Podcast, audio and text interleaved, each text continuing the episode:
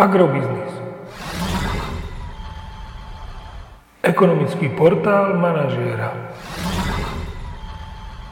Prognóza cien agrokomodít pre 25. týždeň.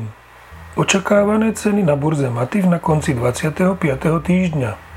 Pšenica 170 až 175 eur za tonu, kukurica 170 až 175 eur za tonu, repka 366 až 372 eur za tonu.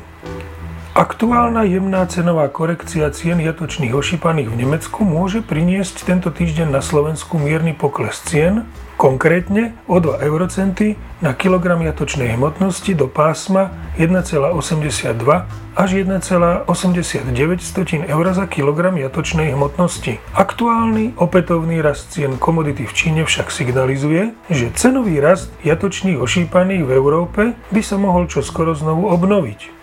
Agromagazín mierne znižuje svoj cenový výhľad pre farmárske ceny mlieka na Slovensku.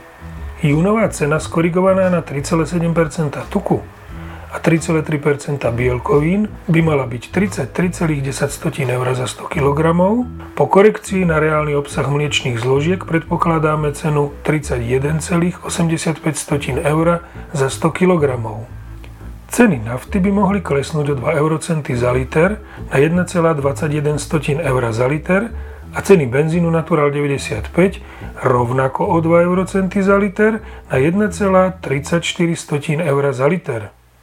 Podrobnejšie informácie nájdete v aktuálnej prognóze na portáli Agrobiznis.